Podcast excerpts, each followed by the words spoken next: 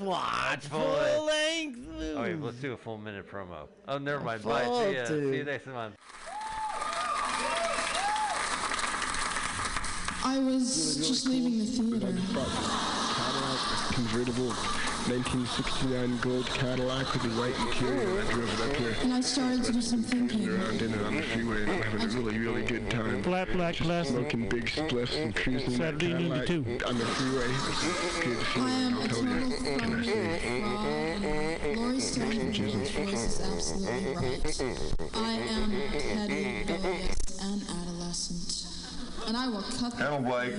Henry, yeah, Charlie here. Yeah, I have a report here, Henry, from your uh, from your chief nurse, Major O'Houlihan.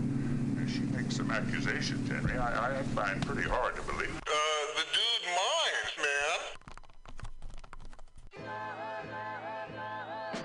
man. Safe sex is more than just avoiding STIs and pregnancy, no matter what you're into. Make sure that you and those around you feel safe, comfortable, and are having a good time. This public service announcement is brought to you by your friends at Mutiny Radio.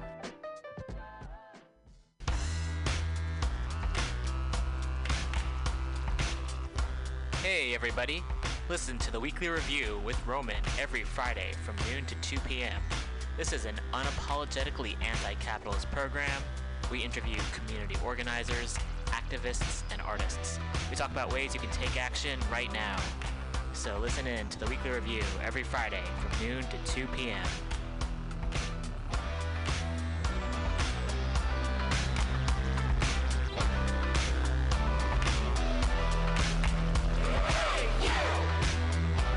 LSD,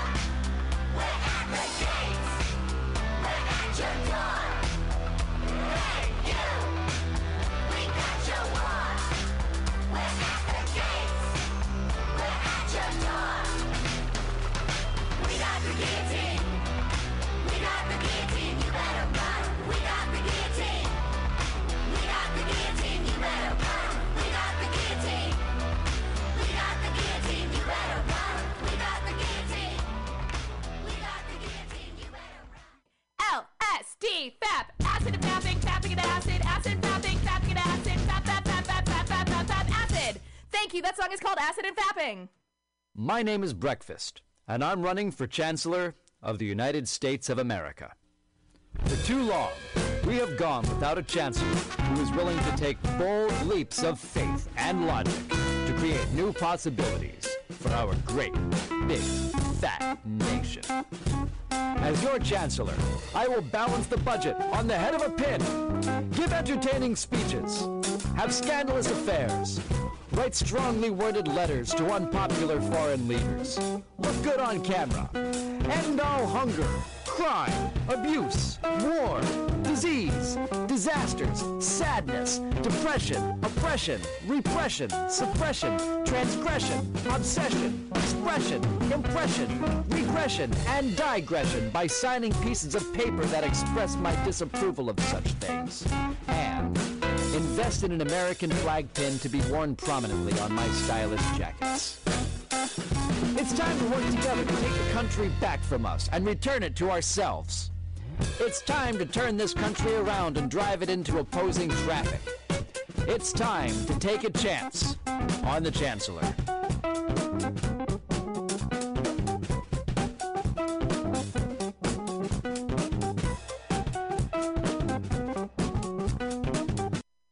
Have an insatiable appetite for all things in life, who scream at nothing and everything at the same time, who dance till sunup, who cause the sun to set again with irreverent bow, who rival the moon with gravitational force, who leave rooms feeling empty and earthquake struck, who don't give a fuck, who make, who do, who dream out loud and laugh like maniacs, who draw shock and awe on faces graced with watching, who create from the soul of an orgasm, who swagger even alone in the shower, who fight with passion and love with passion and are passion, who catapult over cliffs in the name of revolution, who would rather die than fall in line to conform, who constantly challenge the norm, who greet each and every day as if just born. I say to you, I know your greatness, the way a suicide jumper knows weightless just before the impact, and in fact, I know it best when I say to you, I love you.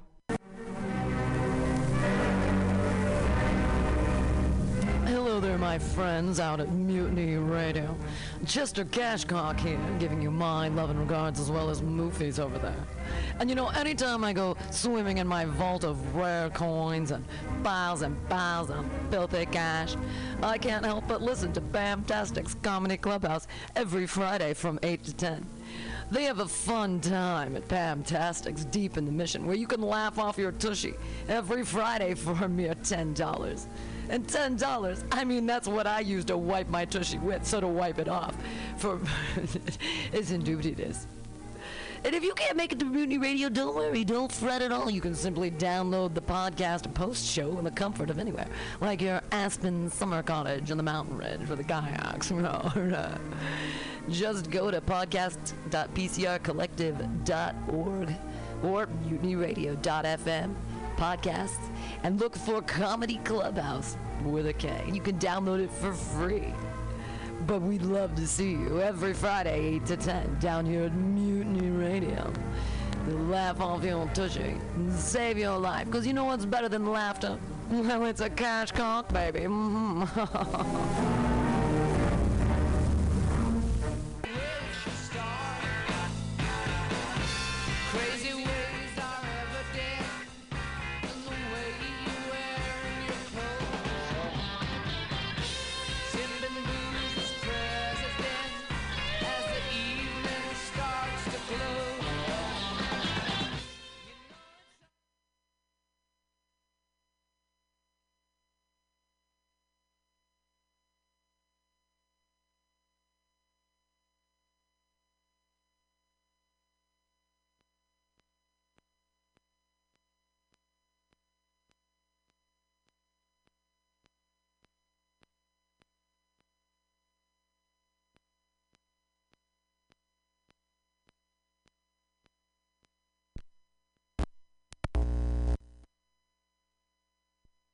restless rider,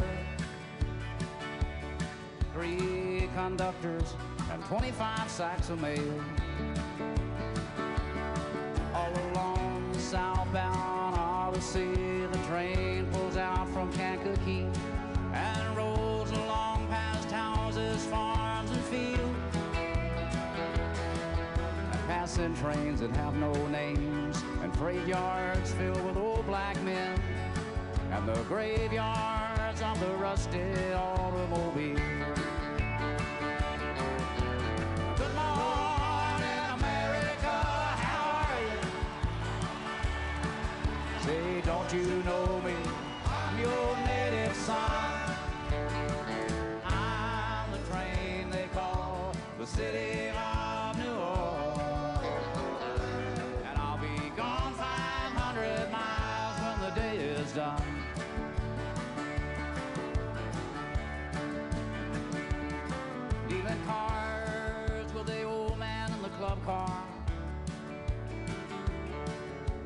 A point, there ain't no one keeping score.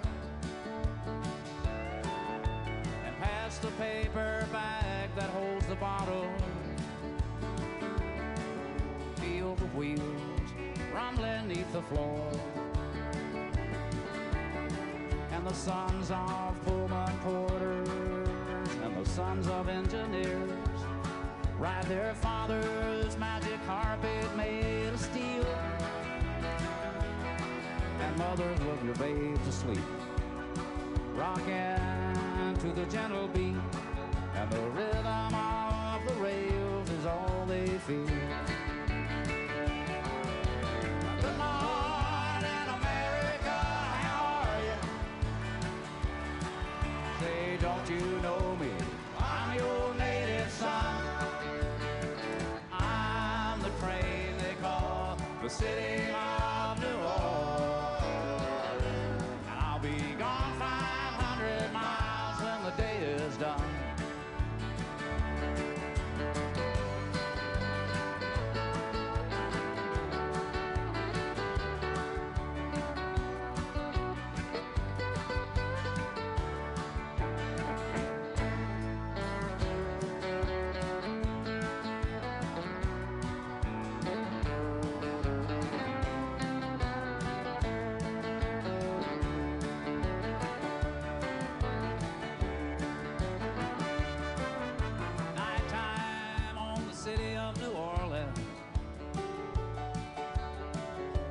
changing cars in Memphis, Tennessee.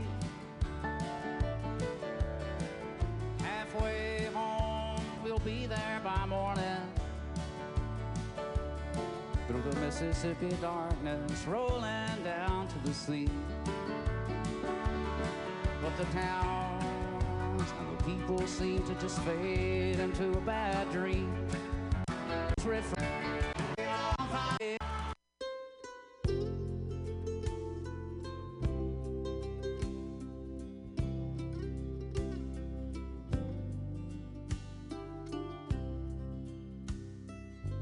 crops are all in, and the peaches are rotten. The oranges are packed in the creosote dumps. They're flying them back to the Mexican border to save all their money, then wade back again. My father's own father, he waded that river. Others before They died in the hills and they died in the valleys. Some went to heaven without any name. Goodbye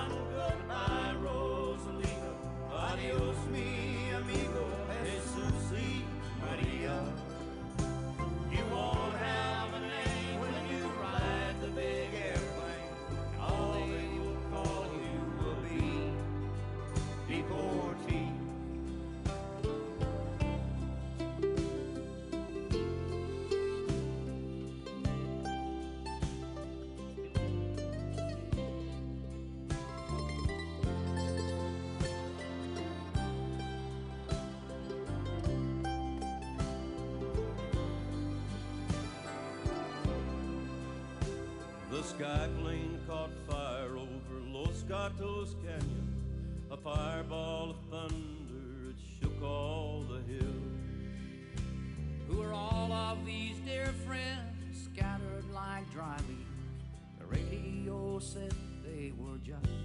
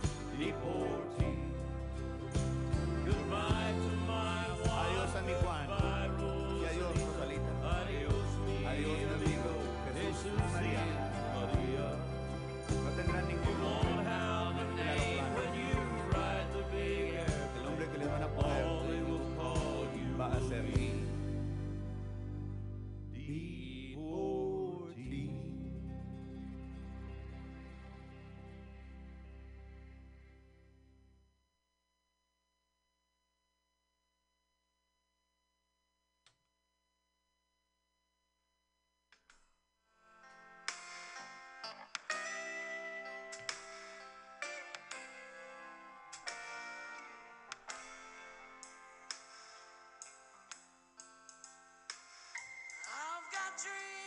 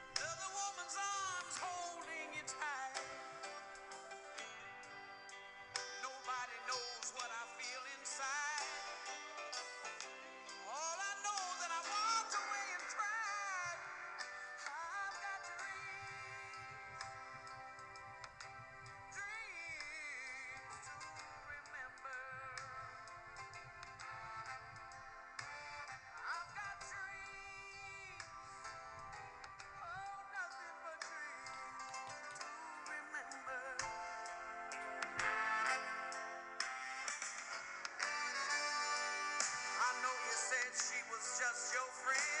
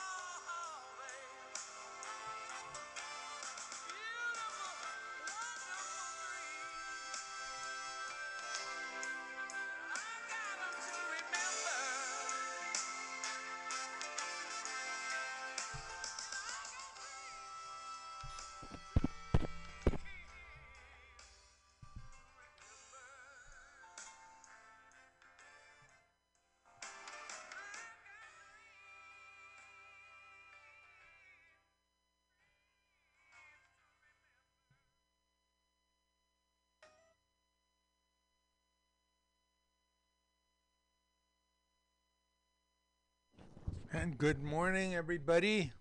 Welcome to Labor and Love. This is the B, and you're tuned in to Mutiny Radio. Coming at you today from 2781 24th Street, 21st Street, pardon me, in the heart of the mission. My new neighborhood, La Mission. You heard uh, Dreams to Remember. Etta James singing a song originally penned by Otis Redding. Before that, we had a couple of the Highwaymans, Deportees, and I know I play that one a lot, but I play it a lot to remind everybody that the exploitation is still going on in the fields. Those people are still deportees, they're still farm workers, not people. As Cesar Chavez once said, we are not tools, we're not rented animals.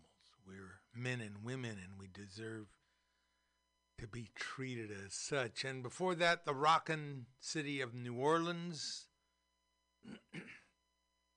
by the Highwaymen as well. This is the B, and you're tuned to Mutiny Radio. This is 2781 21st Street. And if Mutiny Radio could talk, it would say, Come on down. We've got art installations. We got radio shows. We got video. We've got the capital of the underground comedy movement in San Francisco, Monday night. Comedy workshop where you come and test out your work with a sympathetic audience. They'll criticize you and they'll also tell you what you're doing that's good. So come on down, you know. So today our show is going to be a little special. I'm having some uh, technical trouble. Um, I'm hearing that some of my stuff's coming through if I'm not. So if you you can hear me, well, I hope you can. Give me a call. Let me know. this is the B. My name is Bill Morgan. I'm member of two unions. And this is the Labor and Love show where we tell you how it is. If one person gets a dollar they didn't work for, someone else worked for a dollar they didn't get.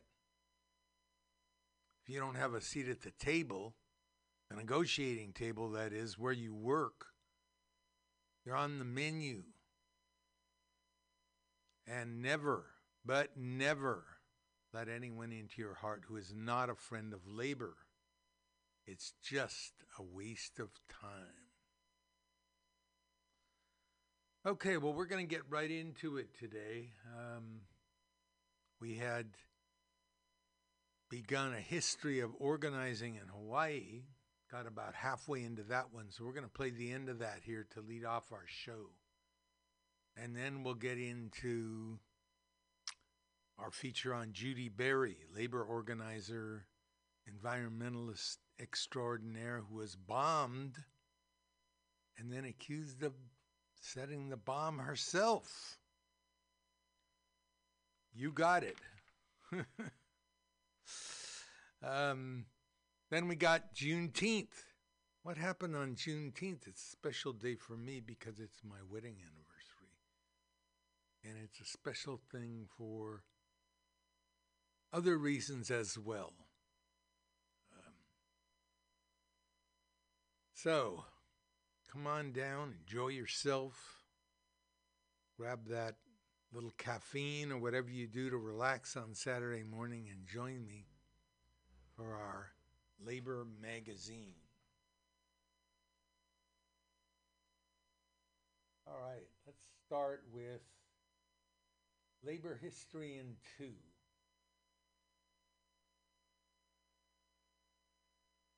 Beginning with June 10th, a little steel strike I'm Rick. Smith, and this is labor history in two. On this day in labor history, the year was 1937. That was the day striking steelworkers battled back to work forces at Newton Steel in Monroe, Michigan. Steelworkers were on strike against three steel companies across five states in the push to organize Little Steel. Of the three, Republic Steel sites had experienced brutal picket line violence, especially in South Chicago. Republic had recently purchased Newton Rolling Mill. Management there was bent on forcing the reopening of the plant. John L. Lewis promised 8 to 10,000 workers from Detroit to bolster picket lines. The mayor of Monroe, Daniel Knaggs, called upon all able bodied men with military experience to enlist in a citizens' army to escort scabs back to work. Police and hundreds of deputies set up checkpoints on the outskirts of the city to stop suspected CIO supporters from entering Monroe. Black SWOC organizer Leonidas McDonald from Chicago had already been dragged from his car, beaten, and driven from town on foot by scabs earlier in the day. At the same time, Mayor Knaggs, company officials, as well as SWOC and company union organizers met in the state's capital with Governor Murphy to negotiate a settlement. As they met, 200 more special police were sworn in and instructed in the use of sidearms and tear gas. Police deputies and scabs armed with guns, clubs, and tear gas shattered the picket line that evening. Then deputies seized strikers' cars and drove them into the river. 18 strikers were hospitalized. Outraged UAW supporters from Pontiac declared a labor holiday in protest and headed to Monroe. But UAW officials ordered them to turn back in an effort to stem the anti union violence. The organizing drive had been dealt another serious setback.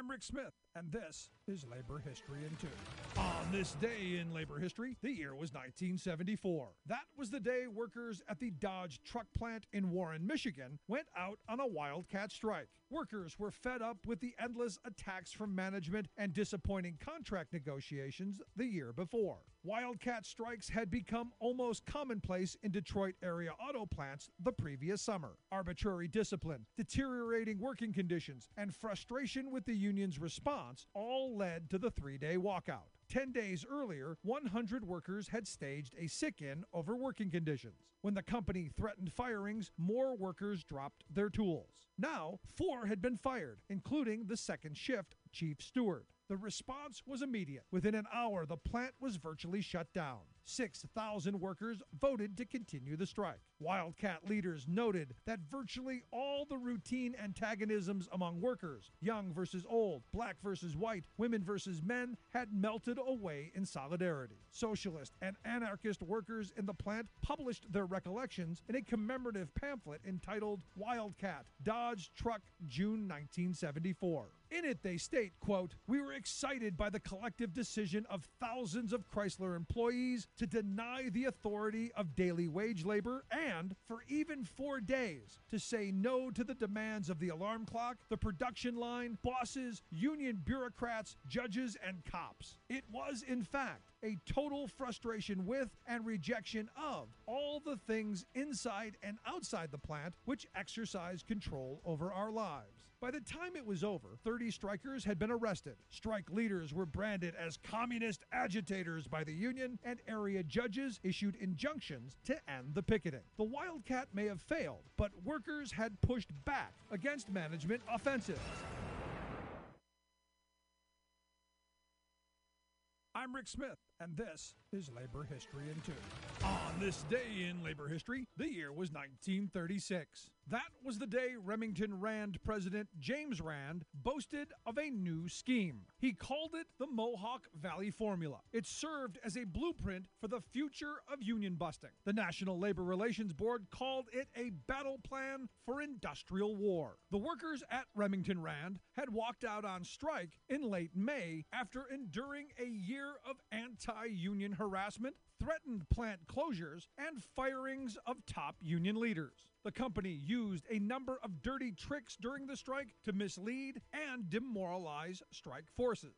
In his book, The Last Great Strike, Ahmed White describes the purpose and function of the formula, writing, quote, The scheme figured in the Little Steel Strike, as several authorities would accuse the steel companies of patterning their response to the steel strike after Rand's formula. It consisted of no fewer than nine steps, all oriented to employing threatening armed forces, spies, and provocateurs, company sponsored back to work movements, and staged reopenings to terrorize and demoralize strikers. Provoke strikers to violence and discredit them. Then use the specter of violence and pretense of a state of emergency to mobilize opposition to the strike on the part of local police and courts. And finally, announcing that the strike had been broken and that any remaining resistance was the work of an intractable minority hostile to community values and the right to work. The central insight behind the formula was that violence could be used not only to drive workers off the picket lines and paralyze them with fear, but also to turn both the law and political sentiments against unionists while justifying the employer's own conduct and excluding its contempt for labor rights.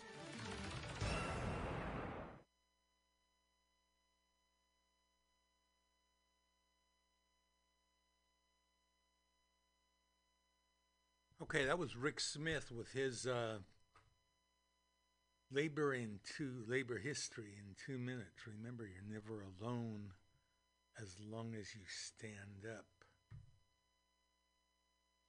Um, play a little music today.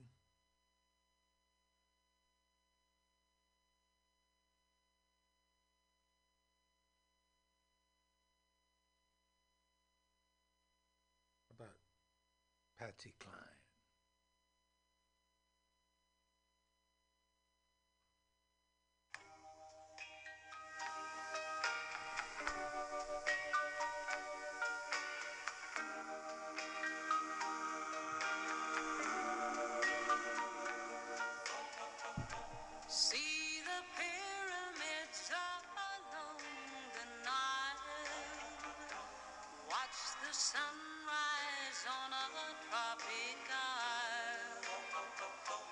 Just remember,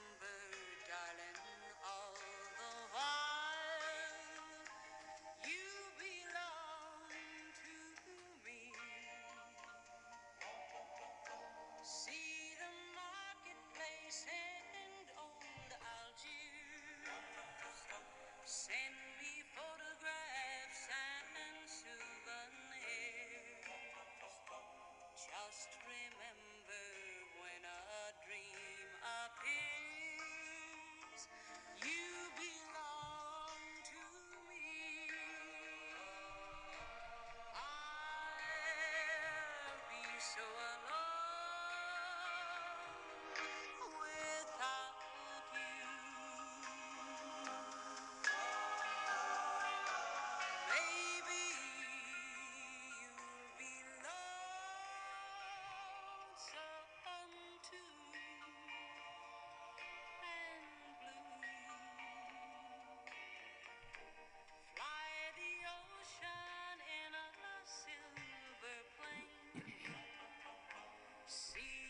jungle when it's wet with rain. Just remember till you're home again. You belong to me. I'm gonna be so alone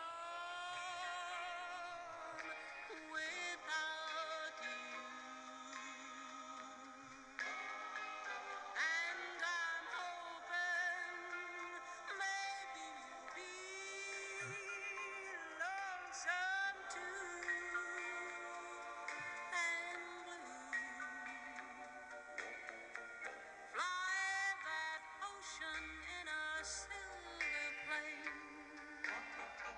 See the jungle when it's wet with rain. Just remember till you're home again.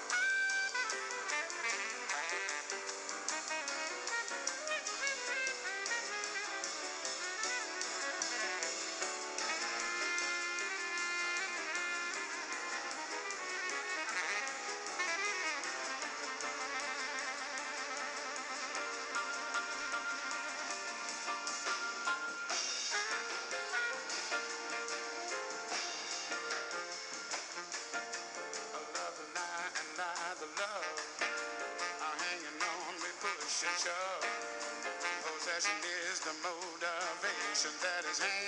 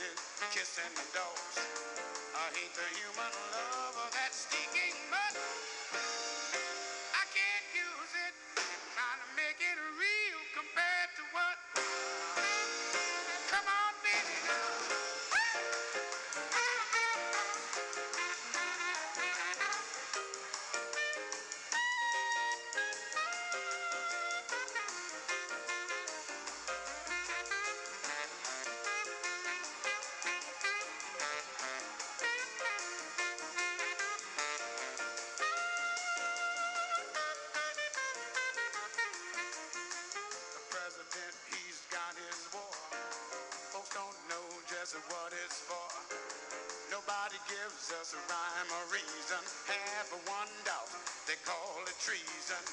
We're chicken feathers all the way out.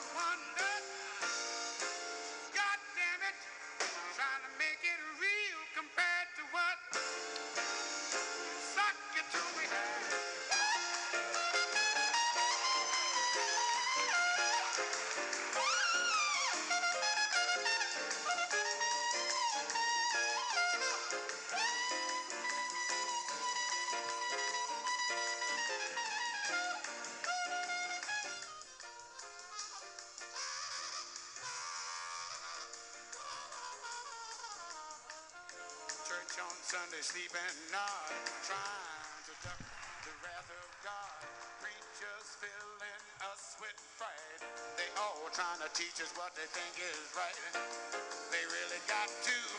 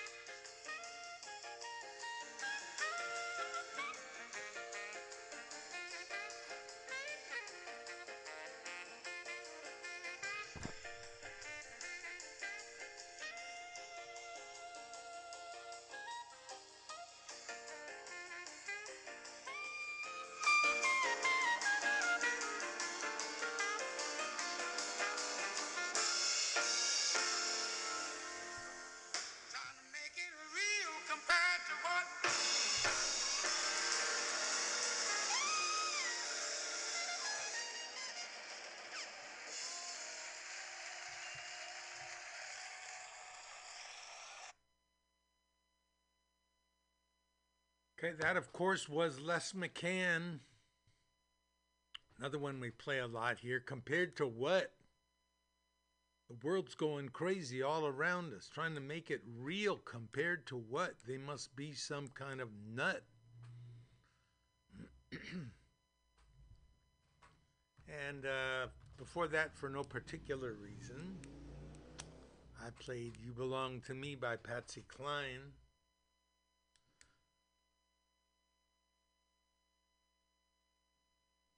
Cline. Can't lay her. I mean, what does that have to do with labor? Compared to what certainly does. Patsy Cline, one of the great, great country and western singers. Um, we're going to listen now to Radio Labor. Radio Labor is our uh, worldwide labor review. So listen up if you want to find out about labor campaigns going on all over the world. Whenever you stand up at the workplace, whenever you stand up for better treatment on your job, you're not alone. Armies of people are standing up and have stood up, as you heard in those three chapters of labor history in two. So let's do. Um, Radio Labor. Solidarity News on Radio Labour. This is a Radio Labor World Report recorded on Friday, June 11th, 2021. I'm Mark Palache. In the report this week, the UN's International Labor Organization begins its global conference. What labor wants from the G7 and singing. Come on now, people, let's get on the boat. Let's work together. Come on, come on, let's work together. This is Radio Labor. The annual conference of the UN's International Labor Organization opened in a virtual setting on June 7th with addresses from all the tripartite social partners, governments, employers, and workers. Catelene Passchier, the chairperson of the workers group at the ILO, outlined labor's priorities. We have 10 key messages to this conference. One, any human centered recovery by the ILO must be rights based and provide for jobs and recovery plans based on social dialogue. There cannot be a human centered approach to recovery without a rights based approach and the recognition of the key role of social dialogue based on the enabling rights of freedom of association and the right to collective bargaining. Two, precarious work will lead to a precarious recovery. A job rich and inclusive recovery must pay special attention to young workers who are at risk of becoming a lost generation. A human centered recovery must mean that we ensure that all workers, irrespective of their employment status, have adequate labor and social protection and benefit from income support in times of crisis.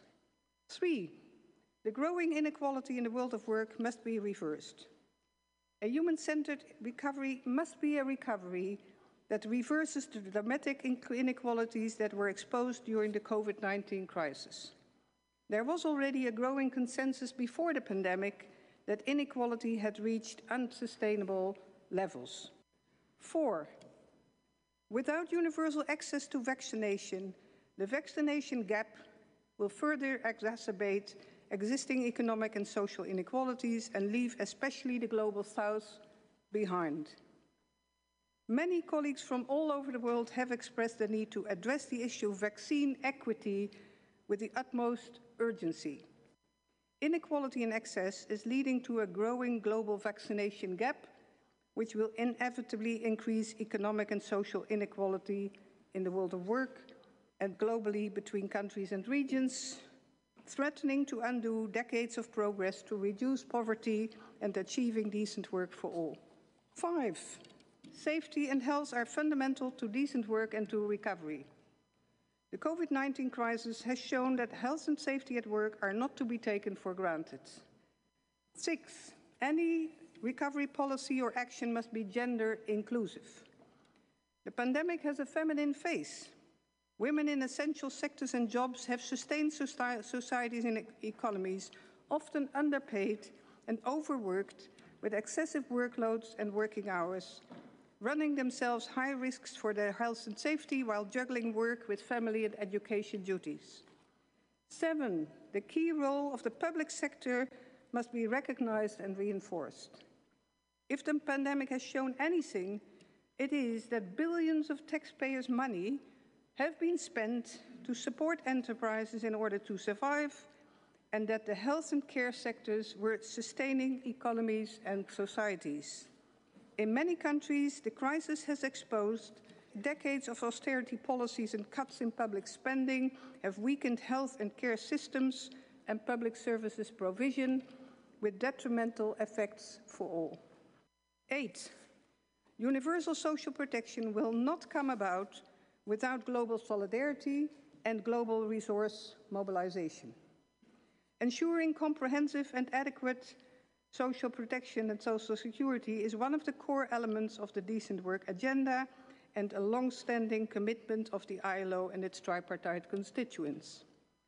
Nine, digitalization, telework and platform work require proper regulation to harness the opportunities and eliminate the risks involved. Number 10, a strong leadership role for the ILO. We strongly support a central role for the ILO in promoting policy coherence in the multilateral system to promote a human centered and inclusive recovery from the COVID 19 crisis. You can follow the activities of the ILO conference at ilo.org. The G7 group of countries is meeting in England June 11th to 13th, 2021, and Labour has presented its recommendations. The G7 consists of Canada, the United States, the UK, France, Germany, Japan, and Italy. The European Union will also have a representative at the meeting.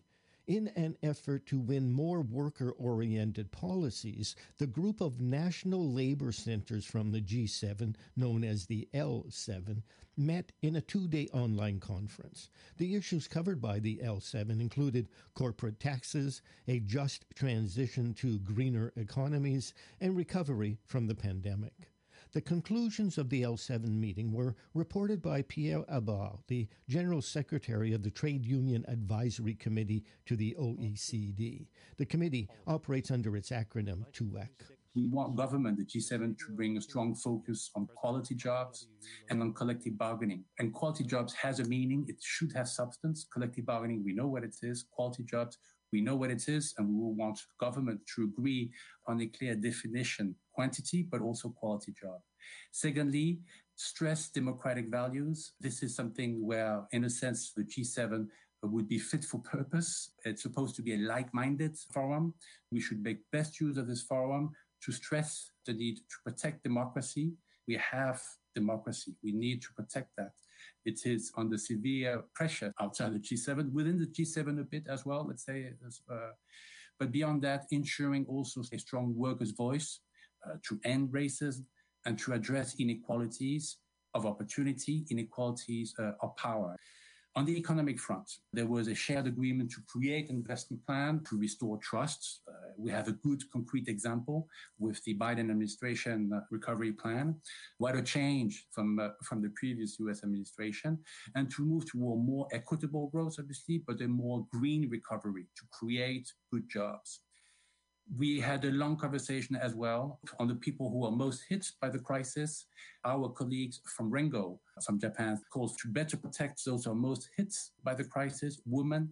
I think that was a, a fairly telling figure from Japan. 33% of women cannot find a job after dismissal but also migrant workers, obviously the informal economy. The impact of the crisis is multi-front. Uh, there is a, a, job a job crisis that is looming. It's an economic crisis to soon become a financial crisis, but it is also a crisis that is affecting our mental health. There again, we had some figures about the rise of suicide, about the rise and the need for more psych support. It was also a two-day conversation where we we didn't reinvent the wheel, but we brought back a conversation on essential services and public services. We know that this crisis has exposed upfront the notion of essential workers uh, who've been there at the front line. And we've exposed also perhaps the gap between this essentiality of those workers uh, and uh, their living condition, their working condition. We also brought focus on essential services, healthcare, the healthcare sector, transport, uh, Uh, energy, and perhaps more broadly, the need to recognize public services, quality public services, that sadly enough is not necessarily recognized as a priority in international forums. We also come back to the fight against the current pandemic. There was a load of conversation, discussion on vaccine inequality, inequality in access, and the need to support the World Health Organization as the leading forum in the fight against uh, the ongoing pandemics. But not only, this is not only about uh, mobilization, about funding, it's also about rights, intellectual property rights. So there were also called for for the other forum, the well-known the, the WTO, to move ahead and activate a waiver on uh, on intellectual property rights when it comes to to vaccines to facilitate. And as always, when it comes to crisis, the labor movement stand there with discussion on the recovery package and the reform that we need for the future. There was some discussion on tax, uh, also on the financial transaction tax, discussion of wealth tax. We revisited a number of discussion again on how to build better supply chain, revisit discussion on trade, on investments, and also perhaps take advantage of the improved political economy at the G7 with the new US administration to accelerate and deepen our transition to a low carbon economy. This means bring back the notion of just transition uh, at the heart of this discussion. There is a climate race, but there is also, also, also a job race. We agree we need to build back better, but build back better from what? We need to bring a bit of perspective here. We're not starting from zero. There is 10 years of erosion of labor market institutions. There's erosion of, of workers' power, of the power of trade unions, and erosion of bargaining power. This is something international organizations, the G7, to address, and from there to take action. This is also a perhaps a zero-sum game between the erosion of workers' power and the fact of the matter, which is increasing risk for political capture by corporation in the context of increasing corporate concentration. We are in a world where there is a whole chunk of the economy which is growing in power, economic power, financial power, political power, and which is waving on the digitalization wave. The issue here is not only economic, it is also an issue of democracy. Now, here is the UK singing group The Workers with Let's Work Together.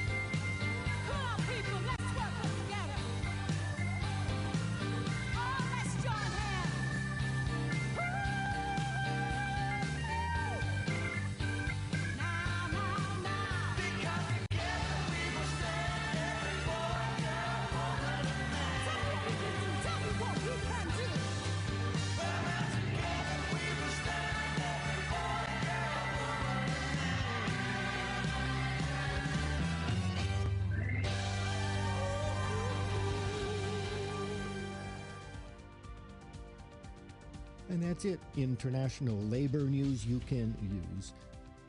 You can listen to our features and daily newscasts at radiolabor.net.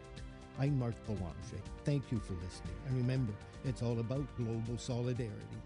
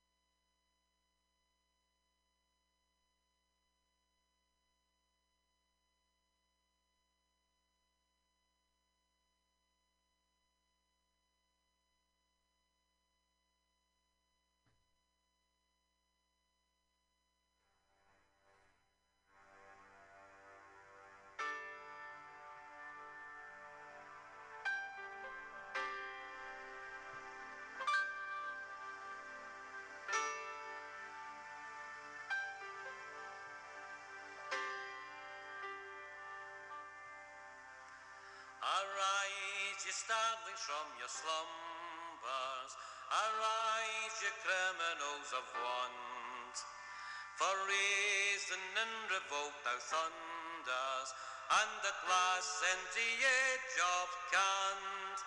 Now away with all your superstitions, several masses arise, arise. We'll change forthwith the old conditions and spun the dust to win the prize. Then comrades,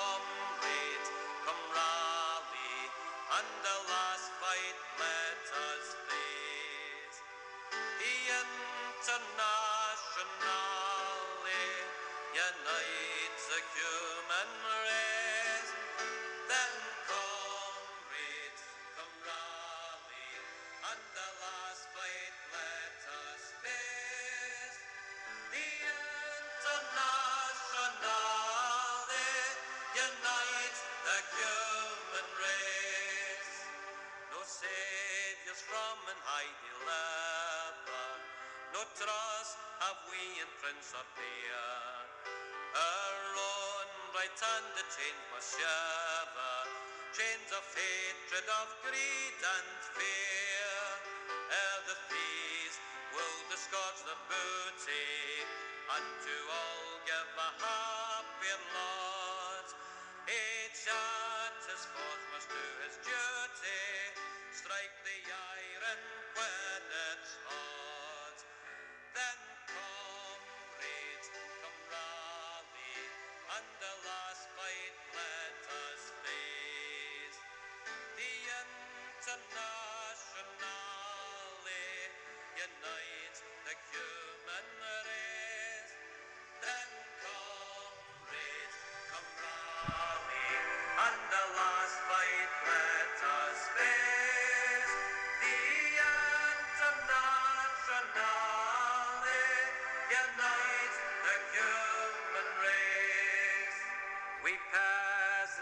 Artisans, and dollars enrolled among the sons of toil. Let's claim the earth henceforth for brothers, drive the indolent from the soil. On the flesh, long as fed the raven, we've too long been the vulture's prey. But now farewell the spirit craven, the dawn brings in a brighter day.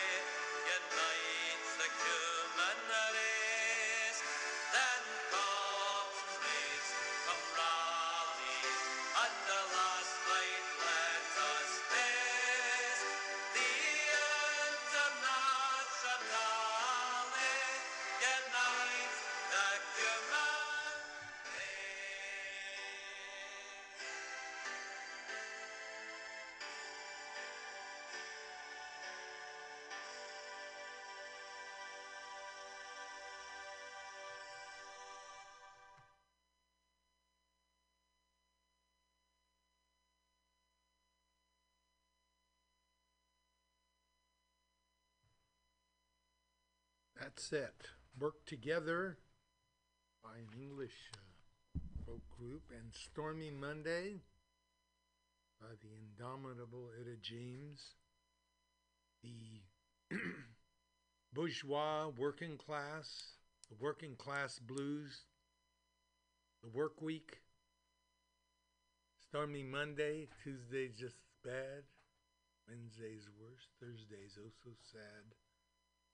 Eagle flies on Friday. Saturday night, I go out to play. Sunday comes, I go to the church, get down on my knees and pray. That's how the work week goes. Originally, of course, a song by T Bone Walker, sung there by Etta James, and then the Internacional version by Arthur Johnstone, the song of the international labor movement. I'm going to skip now to a documentary, the last part of a documentary about how Hawaii was organized. Last week we heard about the different groups in Hawaii and the history behind the seclusion, how groups were kept apart. And um, there were some perks, but by and large it was work, work, work. So let's let's listen to that. priests of Asiatic paganism are in an unholy alliance with foreign language schoolteachers, Japanese newspaper editors, and other subjects. These are people who are working for uh, liberation of the work. from the Pacific. and this is what the uh, white press says Honolulu, about 1920. Almost all strikes were on ethnic lines. They led to improvements in living conditions but failed to gain union recognition. And most ethnic strikes were weakened by the lack of support from other groups of workers. In the 1920 strike, Japanese workers were joined by Filipinos, but the alliance fell apart and the strike collapsed. Eddie Lapa and Helen Nightalon Miller, born and raised on a sugar plantation. My father used to work for Kahuku Plantation, and during the strike, they got kicked out of the house. And they all camped here in Honolulu, close to the harbor. Inside of them, they were hurt. They didn't like it, and they talked among themselves. But it was difficult for them to come out in the open, and some did, and they saw what happened. They took the consequences. They were fired, given very bad treatment, or in some ways, depending on what the problem was, they were moved to another plantation. They had no rights. Filipinos struck alone in 1924, and 16 men were killed and 60 jailed. But the discontent continued. Sado Kabawachi and Abba Ramos, retired sugar worker and union organizer, Nine hours a day we used to work, and that's your day. We'd have an hour lunch. We used to get together and talk about, hey, we better do something because bringing our wages up. And the one thing I came out of it was always, uh, I said, why don't these guys like this place? Then they say, well, you know, what can you do? You know, you're in the middle of the Pacific Ocean. You know, how are you going to get back? You can't swim back. The shark will eat you up. Basically, then I came to the conclusion that these guys were held hostage. but word was spreading about a new kind of organizing. And in 1934, the American West Coast stockworkers, the longshoremen, went out on a coastwide strike as members of the International Longshore Association, the ILA. One of the aims was to include workers of all races and ethnicities. Edward Beechert. When the uh, 1934 strike came, which was an ILA strike, there were a lot of Hawaiians working on the waterfront in Portland, in Seattle particularly, and in San Francisco. And one of them was very impressed, uh, was Harry Kamoku, and he went back to Hawaii after the 34 strike and began organizing again in Hilo. And uh, the Hilo longshoremen and, and the Honolulu longshoremen, the two principal ports in Hawaii, you know, then applied to the ILA uh, for charters. The director of the ILA in 1936 was Harry Bridges. By 1937, Harry Bridges was the president of a new union, the International Longshoremen's and Warehousemen's Union, the ILWU, and the Hilo and Honolulu longshoremen were a part of it. The mainland strike's pivotal event had been Bloody Thursday, when two strikers in San Francisco were killed by police. In Hawaii, in Hilo, it was Bloody Monday. A ship was arriving from Kauai with a scab cargo, a cargo loaded by strikebreakers. Harry Kamoku had organized a protest, men and women from seven different unions. He had maybe oh, about three or four hundred people, and we're going to have a peaceful demonstration. What the tactic was a Gandhi-like tactic that he'd heard about. They would march down to the dock, and the police had made a police line. You couldn't go across this line. And so Harry's idea was we'd go up to the line and step across it and sit down. And the next line of people go beyond them and sit down until we occupied the entire apron. We checked everybody for weapons of any kind knives, pocket knives, and stuff like that, rocks, anything that could be injurious. In other words, we, we were policing now the group so that no one would go astray and do something and, you know, get us all mixed up with the law. They were going to have two different police lines. They had organized uh, the police force that they had at that time uh, into three different brigades, a gun brigade, a club brigade, and a tear gas brigade. We came to a place, we sat down. Everybody sat down. Some of the guys were singing songs, and some guys were cracking jokes and laughing and so forth.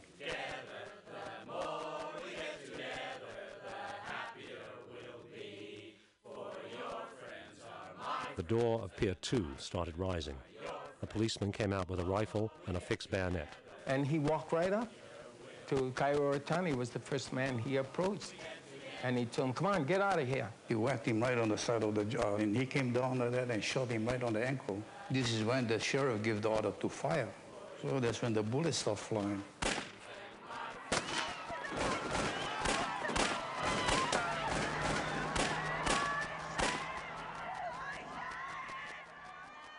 No one died, but 50 were shot, and became known as the Hilo Massacre. Jack Hall, a sailor who arrived in Honolulu in 1935 and who would become the leading figure in Hawaii's labor movement, was also organizing. But he was organizing plantation field workers on Kauai. Pineapple workers had a contract, and sugar workers were in final negotiations when all organizing stopped. Obon festivals, Japanese street festivals celebrated every year in Hawaii, also stopped.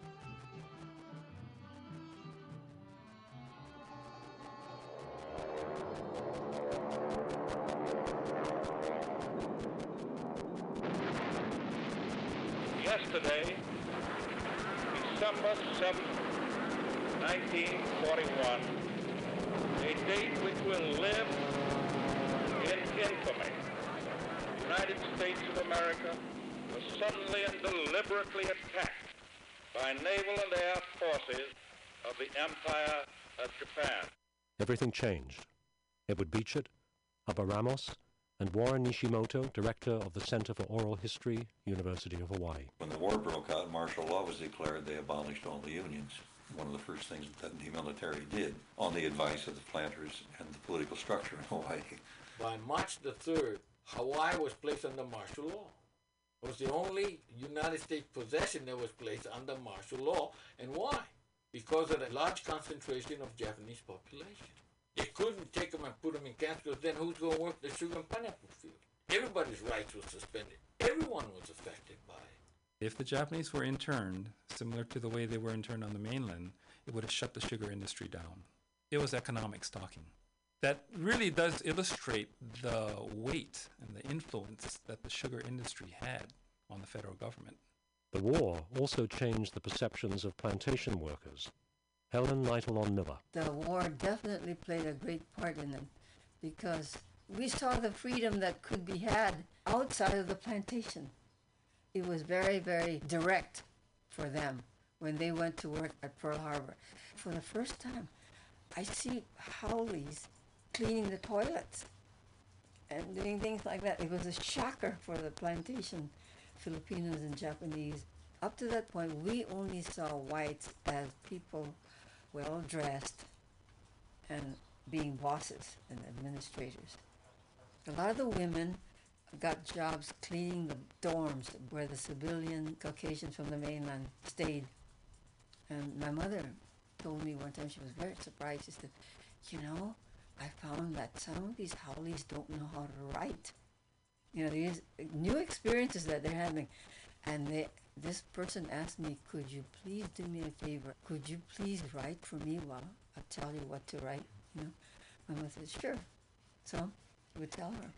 And then later on, after she gets through cleaning, she, there's an envelope, and then there's some money in there. And a new generation was growing up with a different experience to their parents. Abba Ramos and James Ho. The mistake the missionaries did, they kept everybody separated, but the mistake they made is they sent the children to the same school and they all came out speaking pidgin English. My gang growing up was cosmopolitan. Naturally, uh, we had Japanese, we had Filipinos, we had haoles, Hawaiians, Portuguese, Spanish, Koreans. That was a makeup of our gang. so, you know, it was very cosmopolitan.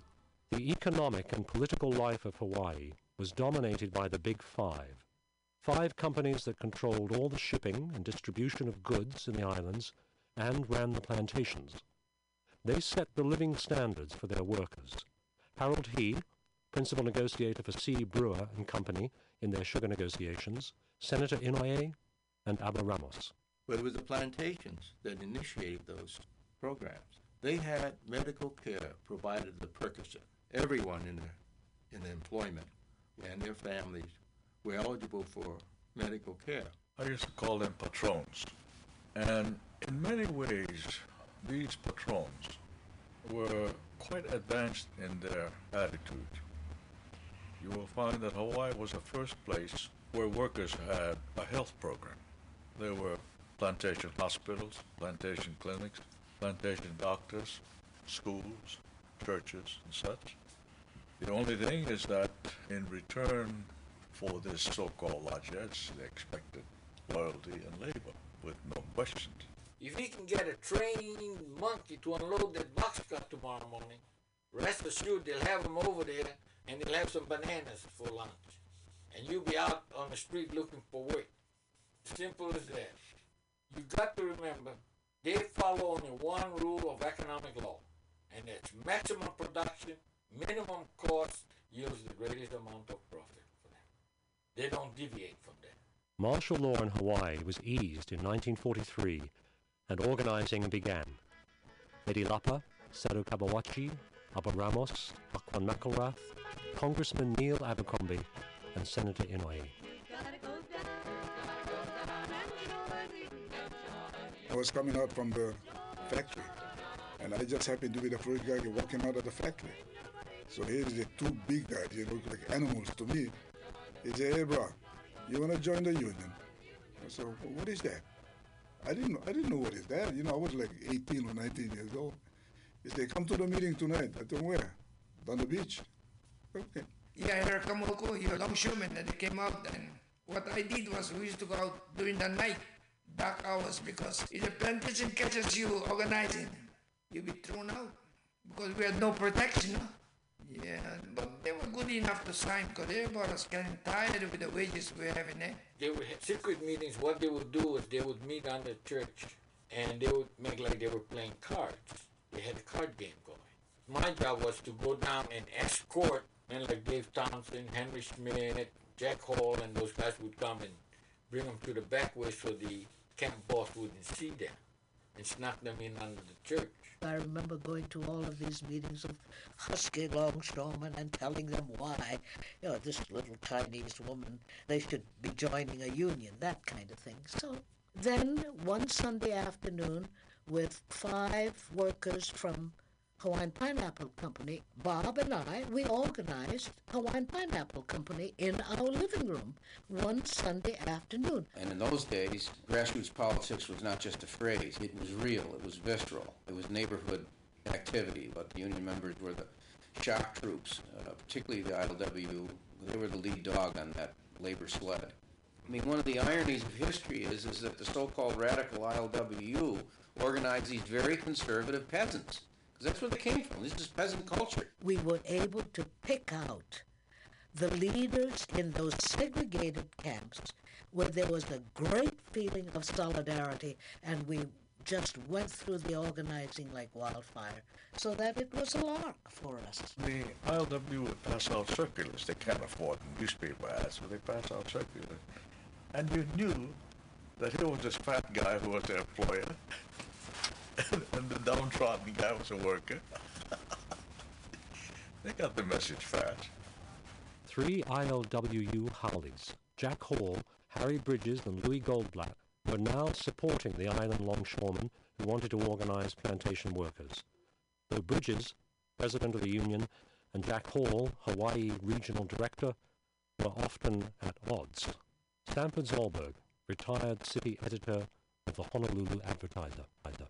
Hall disliked Bridges, Bridges disliked Hall, and Hall claimed Bridges would come to Hawaii like on, on a white charger, and he'd knock down all the ducks that Hall had put. I am using their own words, you will understand. I am not inventing it. Bridges says he loves the bourgeois life. About that, the insult of all insults, he loved the bourgeois. He, likes wearing a clean shirt every day. I don't know. But Hall was effective. He successfully lobbied for the Little Wagner Act, which made the organizing of agricultural workers legal. Hawaii's plantation workers were ready.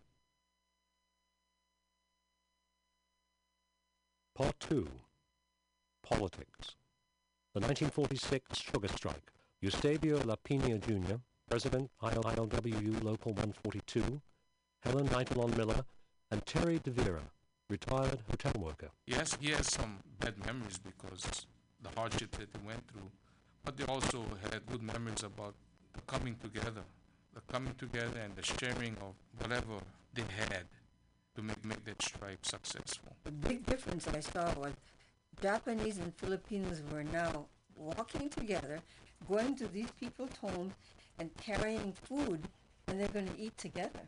They were no longer just uh, people living in the Japanese camp, people living in the Filipino camp.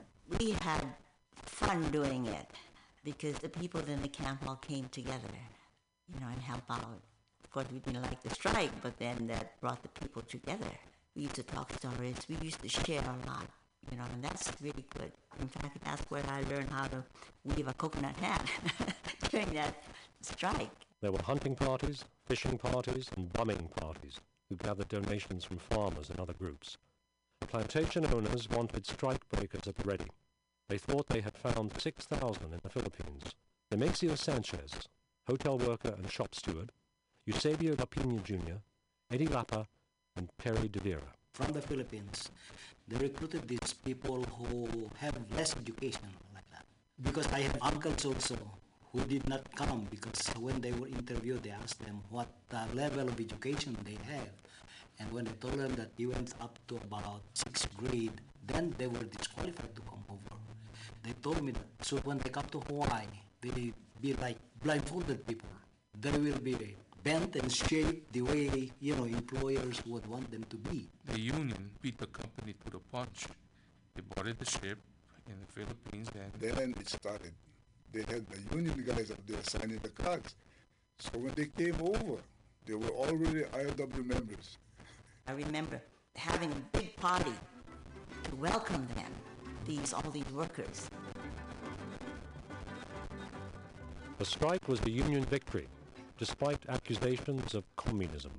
Abba Ramos and Aquan McElrath Like I remember FBI, you know, came to the house to talk to my father guys to discourage them from supporting Bridges. They were, how come you guys are supporting Bridges? You know, this man is communist. Jack called this man is communist. My father's answer was very simple. What say communist? I don't understand communist. Now uh, I have contract. I have hospital insurance.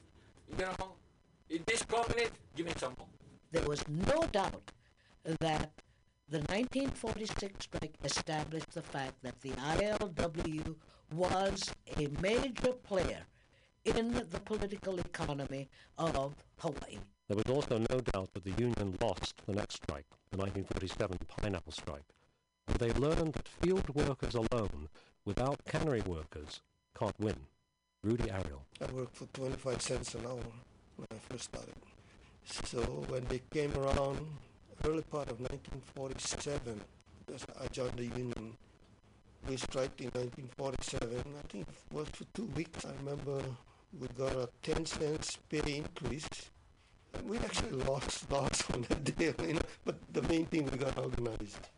We learned a lot. Almost end up in jail because they were uh, hiring boys from uh, Waialee Bad Boys School to come up and work in the fields in the Wahiawa section. So the bosses were driving the trucks and they had the boys from the school to harvest the pineapple. We had about oh, a couple of hundred people there. So when the truck came by, we all lifted the truck up. You know, the wheels would spin. it wouldn't go nowhere. You know? uh, the guy got so scared, he called the cops and they rounded up everybody. But I got away in time. we had a lot of guys, so It's a two and a half uh, ton truck. On the West Coast, the employers decided in 1948 to accept Harry Bridges and the ILWU and work with them rather than fight them. Not in Hawaii. The 1949 Longshore Strike. Senator Inouye and Bob McElrath, former ILWU regional director. Hawaii was faced with the first big strike. This was the dock strike. And the Big Five considered this to be a do or die situation. The employers had decided they would take the ILWU on in its strongest port, the waterfront. They were determined to get rid of the union, just go for broke. They weren't worried about costs on the waterfront. The cost of shipping, you can always pass it on. They were worried about the costs and future costs of sugar and pineapple. And they felt if they could beat us at our strongest position, they wouldn't have to worry about sugar and pineapple. The strike closed down the islands.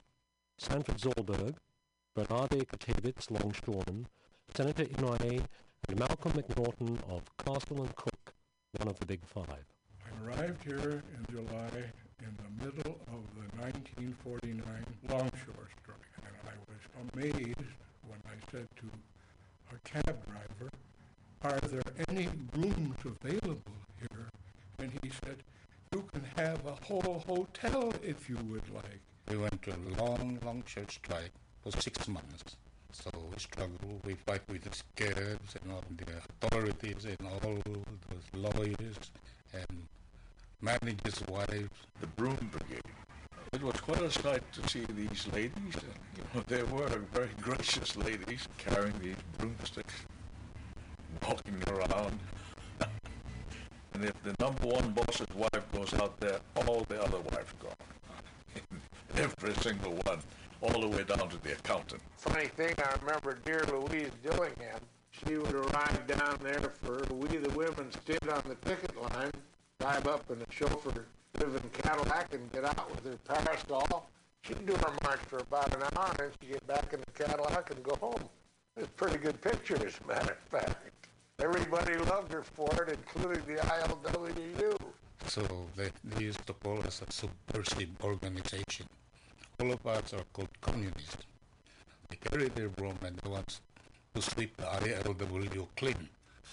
After the almost come to three months, they get so tired, I think, looking at us across the street, they were yelling communists. We just watch them do, we join them, in fact. Now, the Red Menace was rising.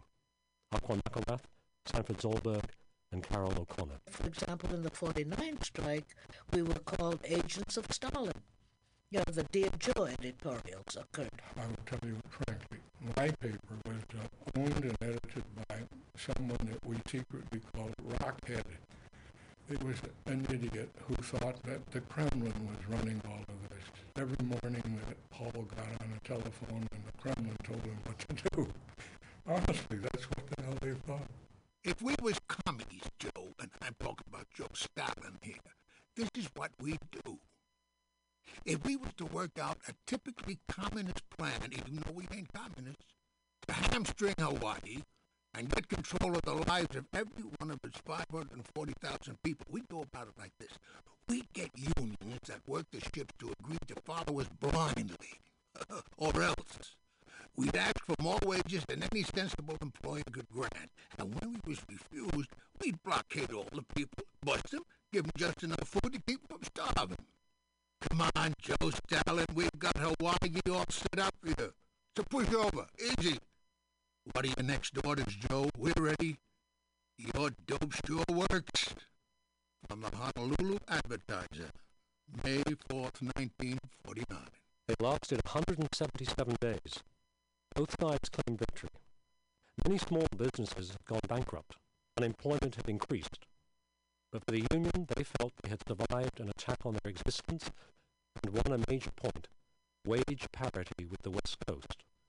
Aquan McElrath. The 1949 longshore strike said that there was no way in which the labor movement could be erased from the face of the territory of Hawaii. But the Red Menace was now moving out of newspaper editorials and into courts. In 1950, the House on Un-American Activities Committee came to town. Congressman Neil Abercrombie. The ILW's always been in the forefront on, on social issues. I mean, that's why Harry Bridges and these guys all got accused of being communists.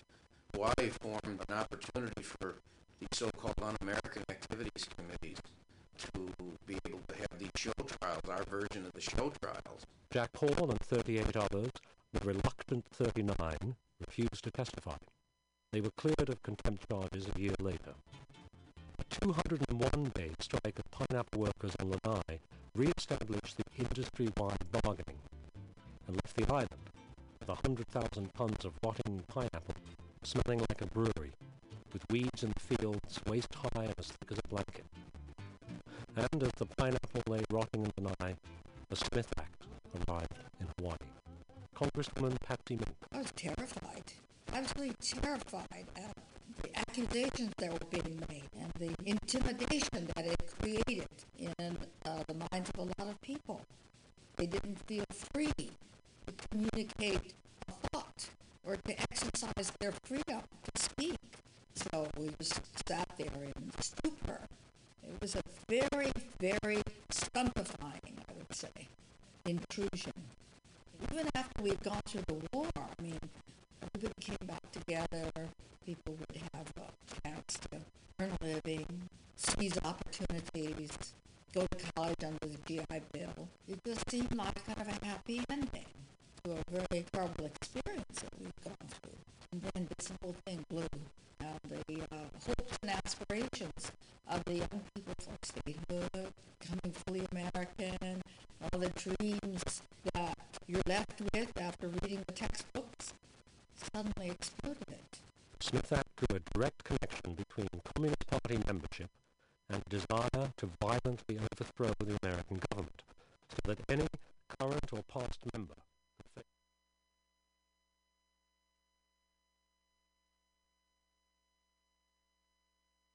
Okay, that was part two of our feature on the unions in Hawaii covering the 1947 and 1949 strikes as the uh, big five companies tried to destroy the union. Uh, never happened. right now, I want to um, I want to talk to our campus correspondents. Are you there? Hi. Yeah. Hello. Um. Every week we have correspondents from UC Davis, um, Vita and Yemen, who talk about issues that they're concerned with, as both as students and both as citizens in a democracy, quote unquote democracy. So, hello, you guys. How are you doing? It's finals time. Yeah, doing well. I have a few assignments due by five, but other than that, I'm golden. Oh, okay. That's right, we're surviving. And Yemen's done. Of course, you're golden. Congratulations, Yemen. Thank you. So, um, Vita, you had brought up to me an issue of, of big companies buying up real estate all over the country. Can you uh, run down some details on that? Yeah, there was a recent uh, Twitter thread by a user called uh, something husbandry. It's like home husbandry or something like that. Uh-huh. And it's about how all these homes are being bought up by BlackRock and by government like funded institutions and they're taking up all these trailer homes, single family homes. They're taking up units, apartment units, buying them all over the Southwest and the middle of the country. And they're outbidding like regular buyers in the market or the people who are living there already. And the rent moratorium has ended. So now people are being kicked out of their house on top of that, and they're being hit with the double whammy of now being outbid in a like heavily inflated like 20 to 50 percent market, like housing market, because these big companies are coming in and just buying everything. Okay, so the aim of this now is what to move their money into into assets they think will you know grow in value? Are these um, mostly investments? Or are they thinking about renting them out at exorbitant rents? Uh, I think um, what the plan is is to, to do the rent, uh, rent for life strategy, where they're they're buying out neighbor neighborhoods. Like gentrification. Almost. Yeah. I see. So, so yeah, and that's you see, I mean that's the consequence. That's the consequence of having tied up your government with uh, ca- uh, with uh, with uh, private corporations because now you have the Federal Reserve, which is not controlled per se by the politics, but is um, is being sort of facilitated, uh, is facilitating, you know, maybe actions like the ones we're seeing with the whole buying out I see. of neighborhoods from private companies. I see. Okay, and the name of this corporation that this is a private corporation, Black what is it? BlackRock. BlackRock. Blackstone or something. I thought it was. Oh, I don't know. Yeah. Blackstone is something else. Blackstone is uh, Erik Prince's uh, mercenaries that are fighting for us in the Middle East. Yeah, all over the, world. the brother of the former uh, education secretary under Trump. Wow. Erik Prince. Anyway, BlackRock. Okay. The I think also it's like a transfer of wealth. Like a lot of these, apparently, if you look at the the Twitter posts and the information, like BlackRock and the Federal Reserve are paying for this also with people's pension, like state pension funds, because they're being like funded by the state also or by the federal government. So you're saying the pension funds are investing in these companies, huh? Yeah, exactly. And so Well, they're they're buying out houses too. Yeah, and so now Pension it's like I think it's a mass transfer of wealth because I mean you know like if you own a house, Mhm. you have one place that you're working towards owning, but if you rent, you're someone else's slave Mhm. forever, and you're just helping them live their dream, Right. as opposed to you living yours. Mm-hmm. So it is then part of the American dream and like whatever to own your own place. So now it's going to become like m- that much more unlikely or impossible to own your own place because these big companies are just going to rent and stay there forever. I see. Okay, well, uh, Going to change the whole. I think there will be a lot more homeless people and crime as there already is now. Like there's a lot more carjackings and everything because people are getting desperate because the rent moratorium is. I mean, yeah, who's to say the United States is, is safe from an event like that? yeah. It's not. You know, what, Yeah. what, are- what have we done to set ourselves? The rent moratorium's ending and people are getting very desperate, and especially you know in cities. So hopefully something happens, things get better, or like we all revolt or something and figure this Run out. Run for office in your local Yeah. district. ah, good idea. Yeah. Good Get the idea. Okay, well, let's keep an eye on this. Uh, BlackRock, I'll have to, I'll definitely look it up, and maybe we can talk a little bit more about it next week on the show. Check out Really Graceful's video about it. Really graceful. Okay. Um, Great. yeah, this is something that, of course, is affecting working people who can't afford to buy a place. Yeah, it's Um, devastating. And um, I read somewhere that a big percentage of uh, the real estate in San Francisco, something like 40%, is vacant. You know, homes and offices uh, being just held by corporations waiting for the value to go up so they can sell out. And And, and so that's that's kind of like what they're doing with Bitcoin, right? There, there's mass hysteria. There's like a lot of fear out right now that Bitcoin is, you know, went from 60 to 35, which is not a big deal at all. It's consolidation. So uh, they're playing off people's fear. They're buying up. They're being greedy. When the, the thing is, you're fearful when people are greedy, and greedy when people are fearful. So the people are fearful, so they're being greedy and they're buying up everything. And they don't need people to live in there and pay rent right now because their property is about to double soon. yeah, yeah. They're buying at the right time. It's called always bulletproof entry. Abe, they abed into it. Always bulletproof entry. Yeah, Abe. bought at the lowest. Okay. Well, thank you very much, you guys. This is an issue that, I mean, you know, you can sort of see the ro- results of it all around, but uh, something I didn't have a handle on. So I will definitely keep this as one of the things we talk about on this show. Yeah, it's a recent thing that I guess everyone's the collective conscious is becoming aware of, and it's been on a lot of YouTube channels like Lovely Ti, Really Graceful. Like that's where I started finding out about it.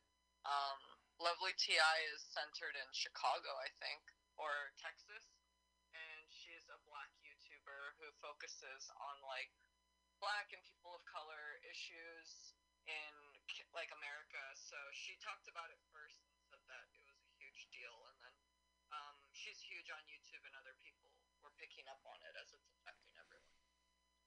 Okay. All right. Thanks again for calling in. Talk to you soon. Thank you for having us on your show. Thanks for having us. Talk to you soon, but not soon enough. Okay? bye bye.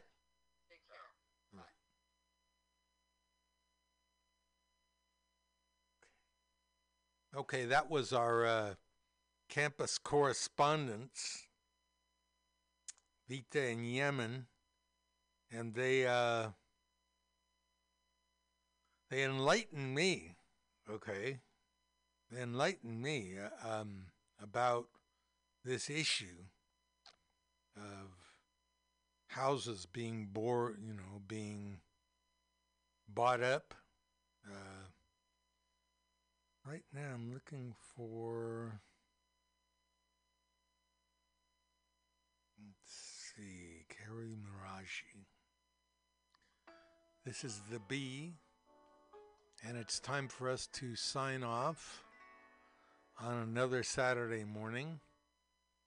Hope it's been a good one for you, and I hope it continues to be a good day. Remember, if one person gets a dollar they didn't work for, someone else worked for a dollar they didn't get. If you don't have a seat at the table, the negotiating table that is, where you work, you're on the menu. And never but never let anyone into your heart who is not a friend of labor. It's only a waste of time. Labor and Love Radio, where the labor meets the road. Of course, they don't want you to have a union. Your work makes them rich. We can see now how workers are treated in this time of pandemic. Get back to work is the message. 25 governors of Republican states have denied unemployment benefits that were granted by the federal government. They've denied those benefits because workers are supposed to go back to work. They're not supposed to be getting money from the government.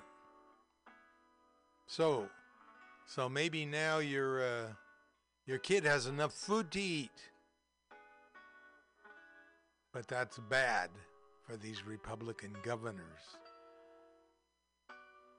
They're saying, well, people are making more money on unemployment than they are than they would if they went back to work. So of course they're not going to go back to work. Did you ever hear such nerve? Anyway, listening to the Internacional by Kaori Miraji and you're listening to Labor and Love Radio. This is the B. Goodbye and good work.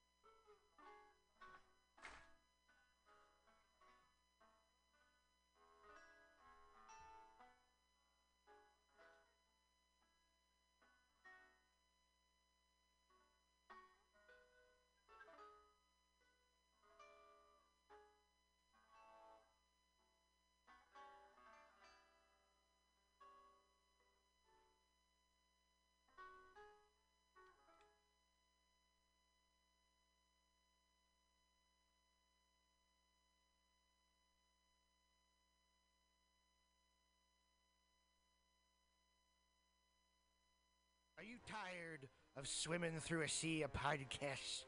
Are ye on a raft without a paddle? Well, gather around me, sea dogs, and get aboard me pirate ship as we set sail for the seas of mutinyradio.fm. From there, you can captain your own pirate ship as you sail through over 44 different shows for all of your listening pleasures. They've got live comedy to small business advice, LGBTQ friendly to sports, vinyl to gutter punk. Mutiny MutinyRadio.fm has the best programming the internet ocean has to offer you. I bet my peg leg on it, or I ain't scurvy shit-faced McRat.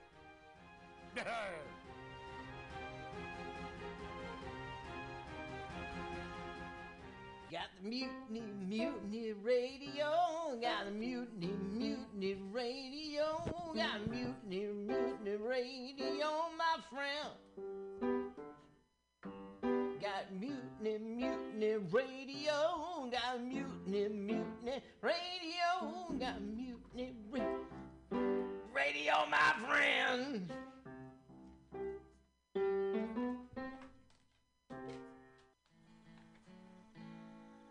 Bob, you ever want to be funny? Well, my dogs think I'm funny, Daryl. Well, I mean, you ever want to be like in front of an audience, like other than like squirrels, dogs, and dead peasants? Oh shoot. From time to time, I've given it a thought or two. You know, if you go to Joke Workshop, there's more than two peoples paying attention to your jokes, and they ain't even gonna be jerks about it. Daryl, are you serious? I can get people to listen to my jokes? And they'll even say nice things to you before they tell you how to get improvements. No way. What is this dag nabbit thing called? It's Joke Workshop. Joke Workshop? Yep, every Monday, 6 to 8 p.m. on the Mutant Radius. So you're saying I could tell my jokes every Monday from 6 to 8? That's what I'm saying. It's the Joke Workshop Mondays, 6 to 8 p.m. at the Mutant Radius. Yahoo! Four ninety nine. Let's watch a full-length movie on YouTube with Michael Spiegelman. I'm Michael Spiegelman. And I am Carl, not Spiegelman. We're hosts of You uh, with with Michael Spiegelman. Follow us on podcast by with our acronym LWAFLMOYT. We watch a full length movie on YouTube with you, and you listen to the podcast and Yeah. watch the movie at the same Right. time. Yeah. LWAFLMOYT. Yeah, LWFLMOYT. LWAFLMOYT. That's every Sunday, 2 p.m. Pacific Standard Time, or if you're Carl, 5%. 5% Yeah, Eastern right. Standard I'm Time. so lazy. Three hours later, I finally get to the show, 5 p.m. Let's hear the theme song. Oh, Uh, da- da- uh, da- da. let's watch Full full length. length. Oh, wait, let's do a full minute promo. Oh, never mind. Bye. See ya. See you next month. I was just leaving the theater. convertible 1969 gold Cadillac with the white interior. I drove it up here. And I started to do some thinking. around in it on the freeway and I'm having a really, really good time. Flat black Just plastic. Smoking big spliffs and cruising Saturday noon to two. on the freeway. Good feeling, I'll tell you. Can I say? Lori Stone's voice is absolutely right. I am petty, rebellious, and adolescent. And I will cut the Hello, Blake. shit. Henry, yeah, Charlie here. Yeah. I have a report here, Henry, from your um, from your chief nurse, Major O'Houlihan. She makes some accusations, Henry. I, I find pretty hard to believe. Uh, the dude minds, man. Safe sex is more than just avoiding STIs and pregnancy. No matter what you're into, make sure that you and those around you feel safe, comfortable, and are having a good time. This public service announcement is brought to you by your friends at Mutiny Radio. I'm just gonna put on one of the. Um, hey, everybody. Listen to the weekly review with Roman every Friday from noon to 2 p.m. This is an unapologetically anti capitalist program. We interview community organizers, activists, and artists. We talk about ways you can take action right now. So listen in to the weekly review every Friday from noon to 2 p.m.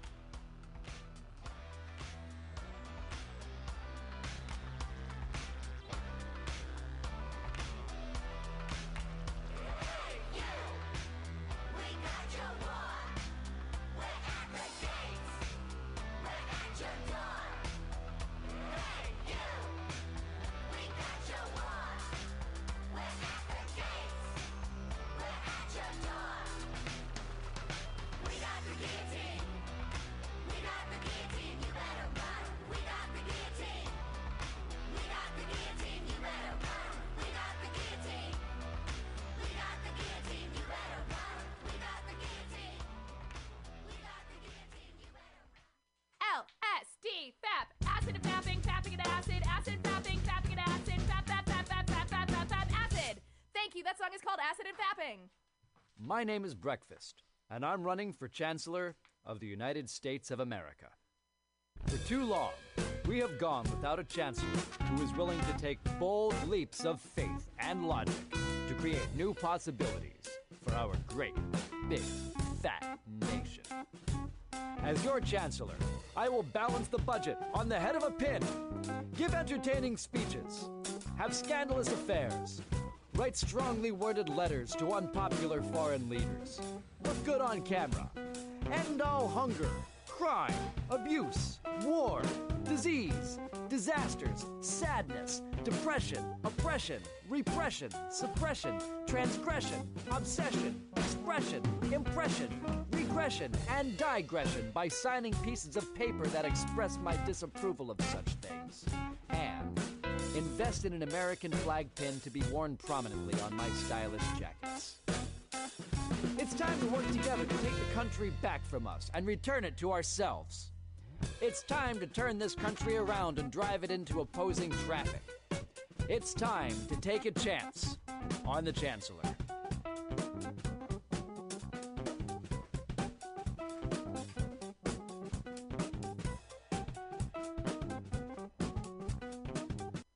Those who have an insatiable appetite for all things in life, who scream at nothing and everything at the same time, who dance till sunup, who cause the sun to set again with irreverent bow, who rival the moon with gravitational force, who leave rooms feeling empty and earthquake struck, who don't give a fuck, who make, who do, who dream out loud and laugh like maniacs, who draw shock and awe on faces graced with watching, who create from the soul of an orgasm, who swagger even alone in the shower, who fight with passion and love with passion and are passion. Who catapult over cliffs in the name of revolution, who would rather die than fall in line to conform, who constantly challenge the norm, who greet each and every day as if just born. I say to you, I know your greatness, the way a suicide jumper knows weightless just before the impact, and in fact, I know it best when I say to you, I love you.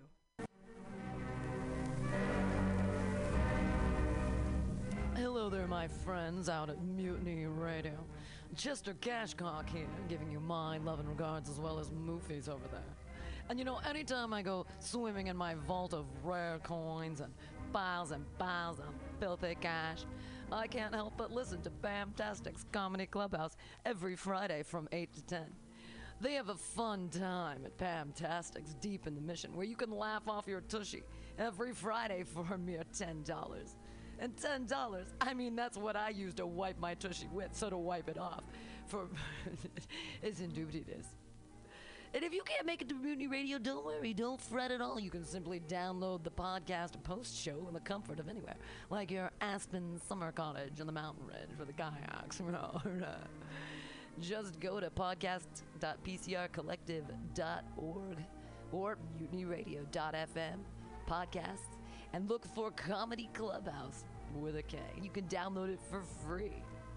But we'd love to see you every Friday, 8 to 10, down here at Mutiny Radio. Laugh off your tushy and save your life. Because you know what's better than laughter? Well, it's a cash cock, baby. Mhm.